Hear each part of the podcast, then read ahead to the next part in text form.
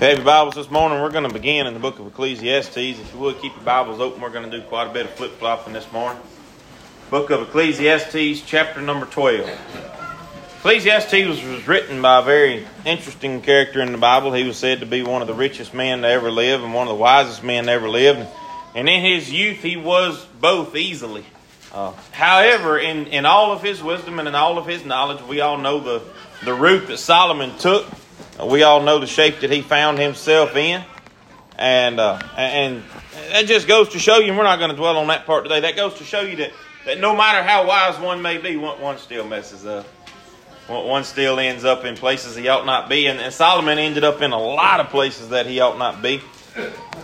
But he, he come to a conclusion, and, and kind of in his older years, he, he realized and recognized where he was, and, and God kind of showed him some things. And, and right here at the end of uh, the book of Ecclesiastes, he said, we're going to read verse number, uh, let's start verse number 13, chapter number 12 of Ecclesiastes, verse number 13. Solomon said, Let us hear the conclusion of the whole matter. He said, Now I've been through, I've done, I have seen it all. Let us hear the conclusion of the whole matter. Fear God and keep his commandments for this is the whole duty of man. For God shall bring every work into judgment with every secret thing, whether it be good or whether it be evil. So, the conclusion of the whole matter, when it is all said and done, Solomon said that what counts, what matters, what is right, what is godly, what is righteous, he said, in conclusion, you have seen it all, you have heard it all, and in the book of Proverbs and the book of Ecclesiastes, Solomon writes down a lot of things that we consider to be great wisdom from a great man of God, used of God, and, and essentially great wisdom from God. And he said the conclusion of the whole matter boils down to two things fear God and keep His commandments. Today I want to ask the question what is it that we fear? We can fear a lot of different things, but if, if God is not at the top of that list, then we are in the wrong. We can be scared of the dark, but if we are not more fearful, more respectful of God than we are of the dark, we are in trouble. We can fear heights, but if we are not more fearful, if we are not more respectful or reverent to God than we are of the dark, then we are in trouble. This morning, what is it that we fear? When I was in high school, we was sitting behind uh, the baseball field at, at Pine watching a softball game. And a kid had driven his truck back there, and he had he had beer in the back of his truck. And there was probably a dozen of us sitting back there, and, and, and at least two of them went to church uh, right down the road from where I did. And we were sitting back there watching a softball game, and, and one of them pulled a beer out and said, Hey, who wants one? Daddy bought And they began to pass them around. There was a dozen of us back there, and ten of them got him a beer. And me and the, the guy sitting next to me said, Hey, do you want one? I didn't want one because I'd been raised different. But I didn't want one because I was scared to death what my daddy would do. I knew, I knew that there was a pretty good chance we were the only ones back there. None of these other guys knew who my daddy was. We were uh, back in the in the outfield, if you know the the hill that goes down right behind the softball field. We were in right field watching the game, and I knew that, that there was a pretty good chance that I could probably get away with it. But there's a big difference in fearing something enough to, to do it when you think you're going to get away with it, and fearing something, fearing somebody, having a, a, enough respect for right and wrong, having enough respect for the way you were raised, having enough respect for the commandments of the, the person in authority over you to say no even when you know you're not going to get caught. There's a big difference in that. Because you can say no whenever you know that you're not going to get caught and you're saying no for the right reason. So whenever whenever they said, well, hey, do you, do you want a beer? I said no. And it wasn't because I was afraid I was going to get caught. It's because I feared my daddy. Not because I was scared to death that he was going to beat me to no end, although that played a little bit of a part in it. I knew that he had taught me that it was wrong. I knew that he would be disappointed in me. I knew that I would lose his respect. I knew and, and feared him to the point that he had raised me the, the way that uh, the, the same way that God raises us. He says, Fear God and keep his commandments. What it is we fear, that it is we obey. Socrates said that. What it is we fear, that it is we obey. If you did not fear the highway patrol, you would do 100 everywhere you went. You would roll through every stop sign. You would not pay a lick of attention to red lights. But you fear one of two things when you're driving. You either fear your safety, the safety of your kids in the vehicle, or you fear the highway patrol. On the interstate, it's pretty safe to go five miles over the speed limit. But whether or not we fear the highway patrol enough to do it is a different question. If we fear them, then we're not going to do it. We're going to follow the speed limit. We're going to obey the law. We're going to do what we're supposed to do. The question I want to pose this morning is Do we fear God enough to follow His commandments? Solomon said, Let us hear the conclusion of the whole matter. It all boils down to the whole duty of man is to fear God and keep His commandments. If we are going to fear God, we are going to respect Him the same way that we should, we ought to, our parents. But we're also going to keep His commandments. Solomon said, This is the whole duty of man. Not because you may or may not get caught. Not because you may or may not get away with it. Not because someone may or may not be watching. But because God shall bring, verse 14, every work into judgment. With every secret thing, whether it be good or whether it be evil. So on this earth, we may not get caught. We may get away with it. But no sin goes unpunished. You cannot do wrong and get by. That's what the song says. You cannot do wrong and get by. No matter how hard you may try. That song writes itself, don't it? You cannot do wrong and get by. So whenever it boils down to it, if we can go out and get hammered drunk, exactly what the Bible tells us not to do, then that means we don't fear God enough. If we can go out and cuss like a sailor and use God's name in vain, that means we don't fear God enough. If we can go a week, two weeks, three weeks without reading and studying God's Word the way He tells us to, that means we don't fear God enough. If we refuse to pray, if we refuse to evangelize, if we refuse to be missionaries as, as Jesus told us to do, if, if we refuse to be a witness to, uh, of Him, then that means we don't fear God enough. And the question that I have this morning is, is why not? Why do we not fear God? We understand that, that whenever Sodom and Gomorrah found them themselves in, in, in about the same shape as America is today, God said, I'm going to destroy them. But God said, I'm going to spare them if Abraham could find how many righteous people? He started off at a bunch. How many did he get down to? He, he near about said, if you could find anybody other than Lot, right? Just find me somebody that will stand up, somebody that will fear me, somebody, anybody. Just find me a smidge of righteousness. Just find me somebody who is, is trying.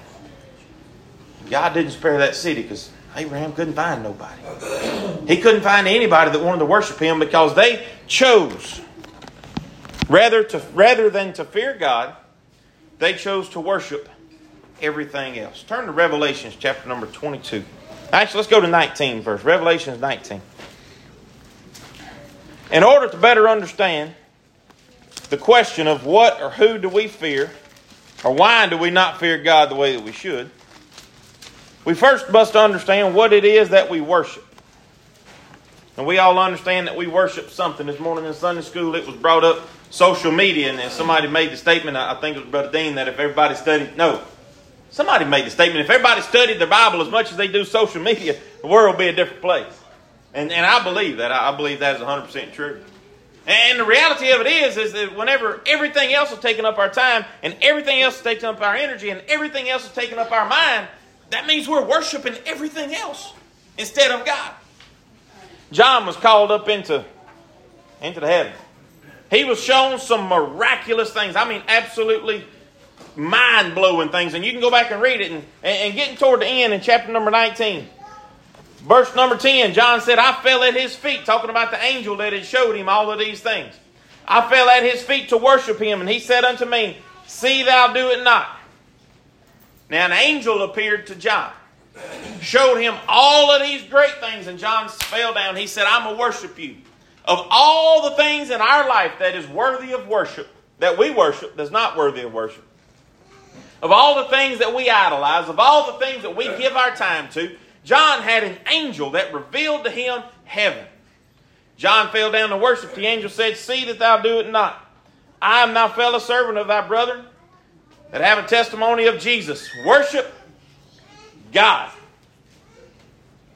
Worship God. Now, this is chapter number 19. Flip over. Chapter number 22. I have no idea how long of a time span passed between these two points. But the angel told John that John fell down to worship, and the angel said, Worship God, don't worship me. God is the only one worthy of worship. God is the only one that, that you should even be thinking about falling down in front of. Chapter number 22, verse number 8. And I, John, saw these things and heard them. And when I heard and seen, I fell down to worship before the feet of the angel. He did it again. The angel said, John, worship God. Don't worship signs and wonders. Don't worship these visions that you've seen. Don't worship the, the places that you've seen. Don't worship the, the deity that showed them to you. And in just a minute, John fell down before the feet of the angel which showed me these things to worship. And he said unto me again, same words, See that thou do it not. For I am thy fellow servant of thy brethren the prophets, and of them which keep the sayings of this book. Colon. Worship God. Twice he had to be reminded. Now John is John is an apostle. John is, is the revelator. He is being used of God to write down some awesome things. And he had to be reminded to worship God. Don't worship people. Don't worship angels. Don't worship things. Worship God. That is it. And whenever we realize and recognize that God is the only thing worthy of our worship, because in our life we worship a lot of things. We worship a lot of things. Some people worship other people. There are religions today that worship people. There are religions today, and, and, and, and back in Elijah's day, they worshiped this. They worshiped this image. And history tells us that it was made in the image of a bull. It was called Baal. And they worshiped this image. The children of Israel worshiped a gold cow too. In David's day, they worshiped Nebuchadnezzar and his gold idol that he built. And now John sees these great and amazing things. You, you know what all of these things have in common? Two things. People tells, t- t- told them to worship. People told the children of Israel, Aaron told them, he said, hey, let's worship this calf. Nebuchadnezzar said, whosoever don't bow down before this idol is going to be cast into the fire. Number one, it's peer pressure. People pushes them, bless you, toward whatever it is that they're going to worship. John was pushed toward this deity because this angel showed him all of these great things. So it, it was a natural progression for him to place this, this angel way on up above him. And the second thing is, is it's appealing. It's appealing. Do y'all know what Prime Day is? Amazon had Prime Day this past week. And the, the dude on the radio, I was listening to him while I was driving around, the uh, the money dude, uh, Dave, Dave Ramsey. He, he said on the radio, he said, he said, if you're not going to buy it, if you don't need it when it's not on sale, you don't need it when it is on sale. Right? That makes good sense.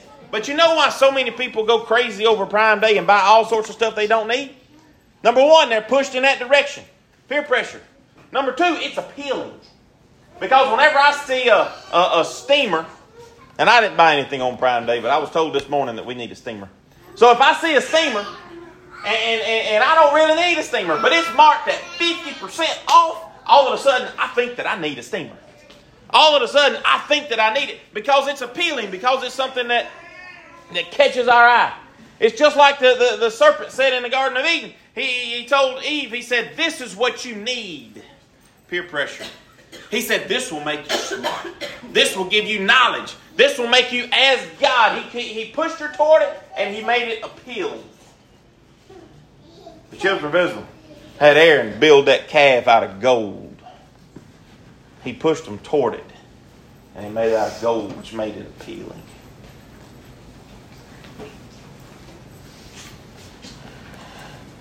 This angel said, Worship God. There's no gold statue that can compare.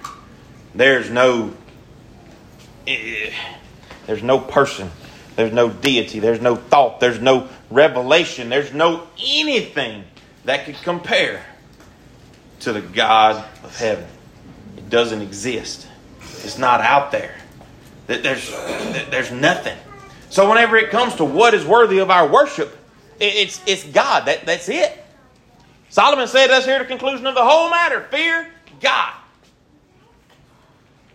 And if we're going to fear God, we have to worship God and God alone. We can't find ourselves worshiping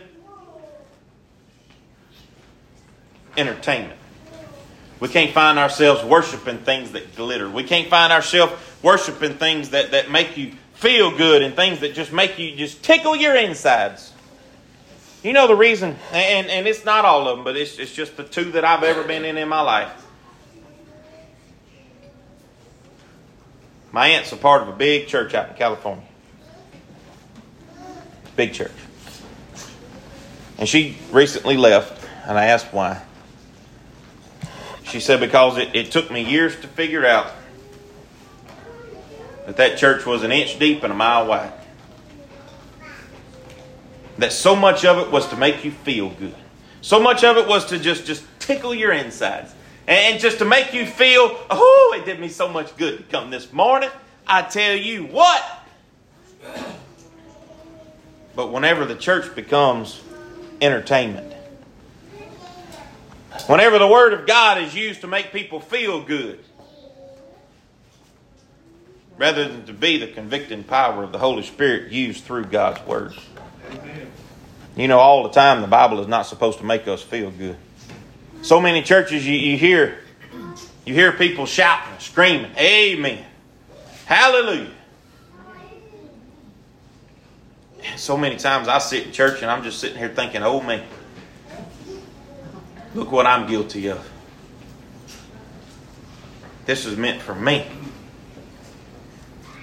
Because I've been found worshiping other things. And whenever I say worshiping other things, I mean putting anything ahead of God. Putting anything at all before God is worshiping that thing ahead of God. It's, it's idolatry. That's what it is. And, in order to fear God the way that we are, the, way that we should, we're supposed to worship Him. Deuteronomy chapter number 10, if you would turn with me. Deuteronomy chapter number 10.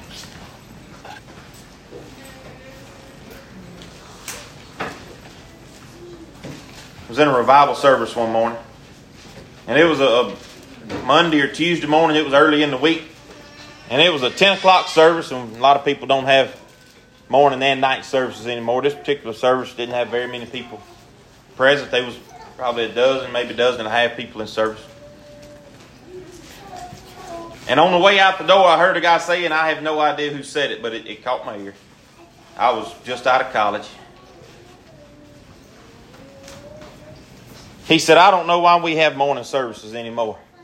Ain't nobody going to come. And had I been in the place spiritually that I should have been in, I probably should have said something to him. Because that morning, there didn't have to be anybody else in that church. That preacher was preaching to me. I have no idea if anybody else was listening or if anybody else felt the same thing that I felt. I was convicted in that service and it made a difference in my life. And it, it wasn't something that I left feeling good about. Whenever the Word of God gets a hold of us, we're going to we're gonna take it one of two ways. We're going to be convicted or we're going to be offended. And today, so many people are the latter. They're offended and say, well, well I don't want somebody to, I don't, I don't want, I don't, I don't want to hear about that. I don't want to hear about that. I want to hear about God's love. God's love is that He's just toward us. God's love is that He's righteous toward us. And, and, and that means that means that He seeks obedience, He rewards obedience, but He also judges disobedience. We can't have one without the other. It doesn't exist. Deuteronomy chapter number 10, verse number 12. Now let's back up verse number 11. The Lord said unto me, Arise, take thy journey before thy people that they may go in and possess the land which I swear unto their fathers and given to them. And now, Israel, what doth uh, the Lord God require of thee but to fear the Lord thy God, to walk in his ways, to love him, to serve the Lord thy God with all thy heart and with all thy soul, to keep the commandments of the Lord and his statutes, which I commanded you this day for thy good. So, what does God require? God requires that we fear Him, that we worship Him, that we reverence Him, that we love Him, that we keep His commandments. Joshua chapter number 24.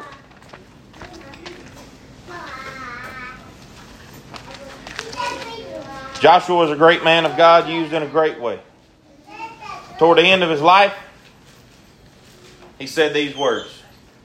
Joshua 24 14. He said, Now fear the Lord and serve him in all sincerity and in truth.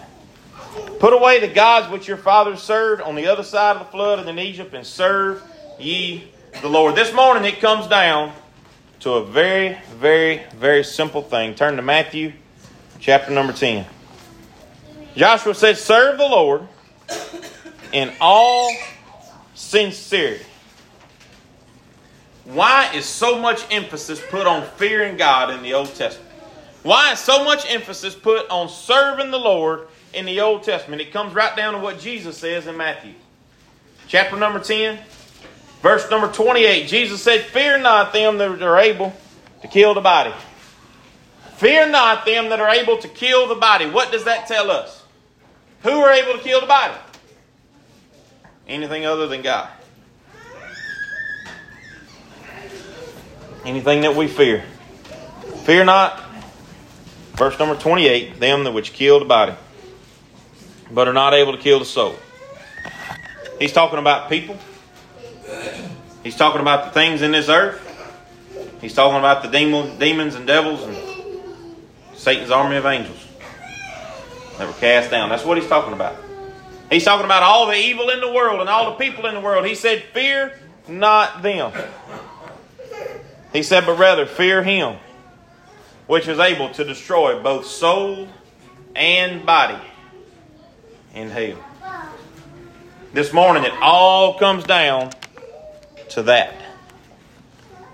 How healthy, and, and I, I never have, and I, I, I don't intend to to stand up here and scream and holler hell and, and try to scare somebody into salvation.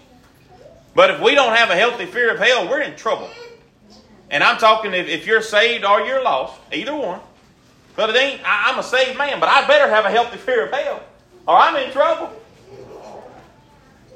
If we that are saved do not have a healthy fear of hell, how are we to, to pray for these that are lost? How are we to try to reach these who are lost if we ourselves say, Well, I'm not going to hell? Why does it matter? That is the, that, that is the mindset of so many Christians today is I'm not going to hell. Why does it matter? We come to church to socialize. We come to church for people to see us. We come to church for everything but to be spiritual for God. And if we do that, we are wrong. And we don't have a healthy enough fear of hell. Because I've got two little kids back here in the back that one day is going to reach age that they're going to need a Savior. They're going to reach the age that, that they're going to have a fear of hell.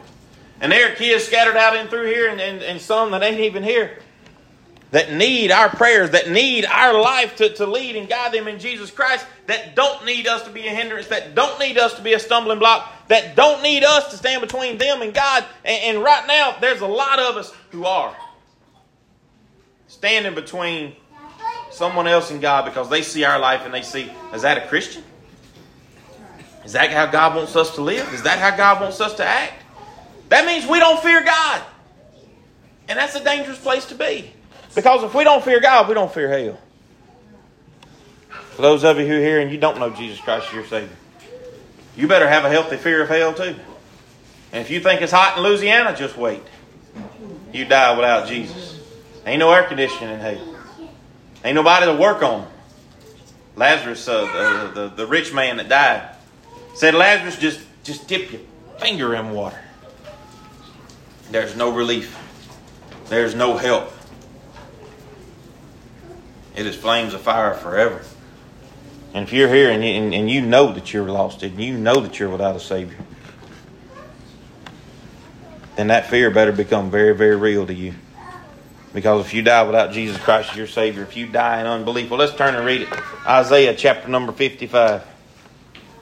If you die without Jesus Christ, if you die without a Savior, in hell you will lift your eyes not just for one day, not just for a little while, not just for some time, not but forever. Isaiah chapter number 55, verse number 6. He said, Seek ye the Lord while he may be found and call upon him while he is near. I want to underline two things in this verse. He says, While he may be found. If you're here and you don't know Jesus, you may not be able to call on him tomorrow. If you're here and, and, and you're praying for someone in your family who is lost, you may not be able to call on him tomorrow. Fear God today. Seek ye the Lord while he may be found.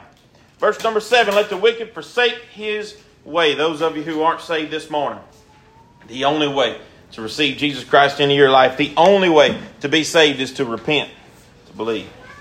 You cannot have one without the other. Let the wicked turn from his wicked, uh, forsake his way, and the unrighteous man his thoughts, and let him return unto the Lord, and he will have mercy upon him. And our God, for he will abundantly pardon.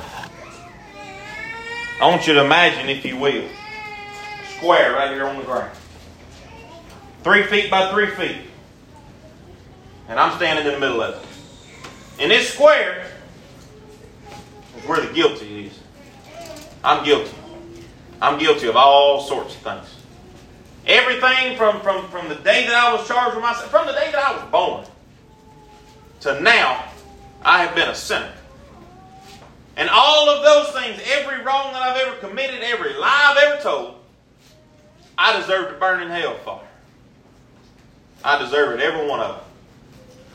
You know how long I deserve to burn in hell for? Same length of time as you. For eternity. We deserve to die and go to hell. Mackenzie stood up and sung a song this morning. His life for mine. You know what Jesus did? Jesus said, You step over here, and I'll pardon you. And Jesus took our place in hell. Jesus took our place on the cross. Jesus said, Your life for mine. And Solomon said, Solomon said the whole thing, the whole duty of man comes down to fearing God, which is a respect and a reverence for Jesus Christ who took our place, and keeping his commandments. And if we cannot do that, then and we don't see hell that God saved us from near about as hot as we should. This morning, if you don't know Jesus Christ as your Savior, the Bible says, Whosoever is called upon the name of the Lord shall be saved. Isaiah said, If man will turn from his ways, will repent of his wicked ways, accepting Jesus Christ, that God will save you. But it has to be both. You have to turn it loose. You have to let go of whatever's holding you back. For those of us who are saved, we cannot worship God without a fear of Him. We cannot follow God without a fear of Him. We cannot hold a worship service at this church without a healthy fear of God and following His commandments. And I pray to God that we can do that better. That we can fear Him. That we can follow Him. And above all, that we could be about His work every day. Well, we have a verse for song. We're going to ask for a verse of invitation.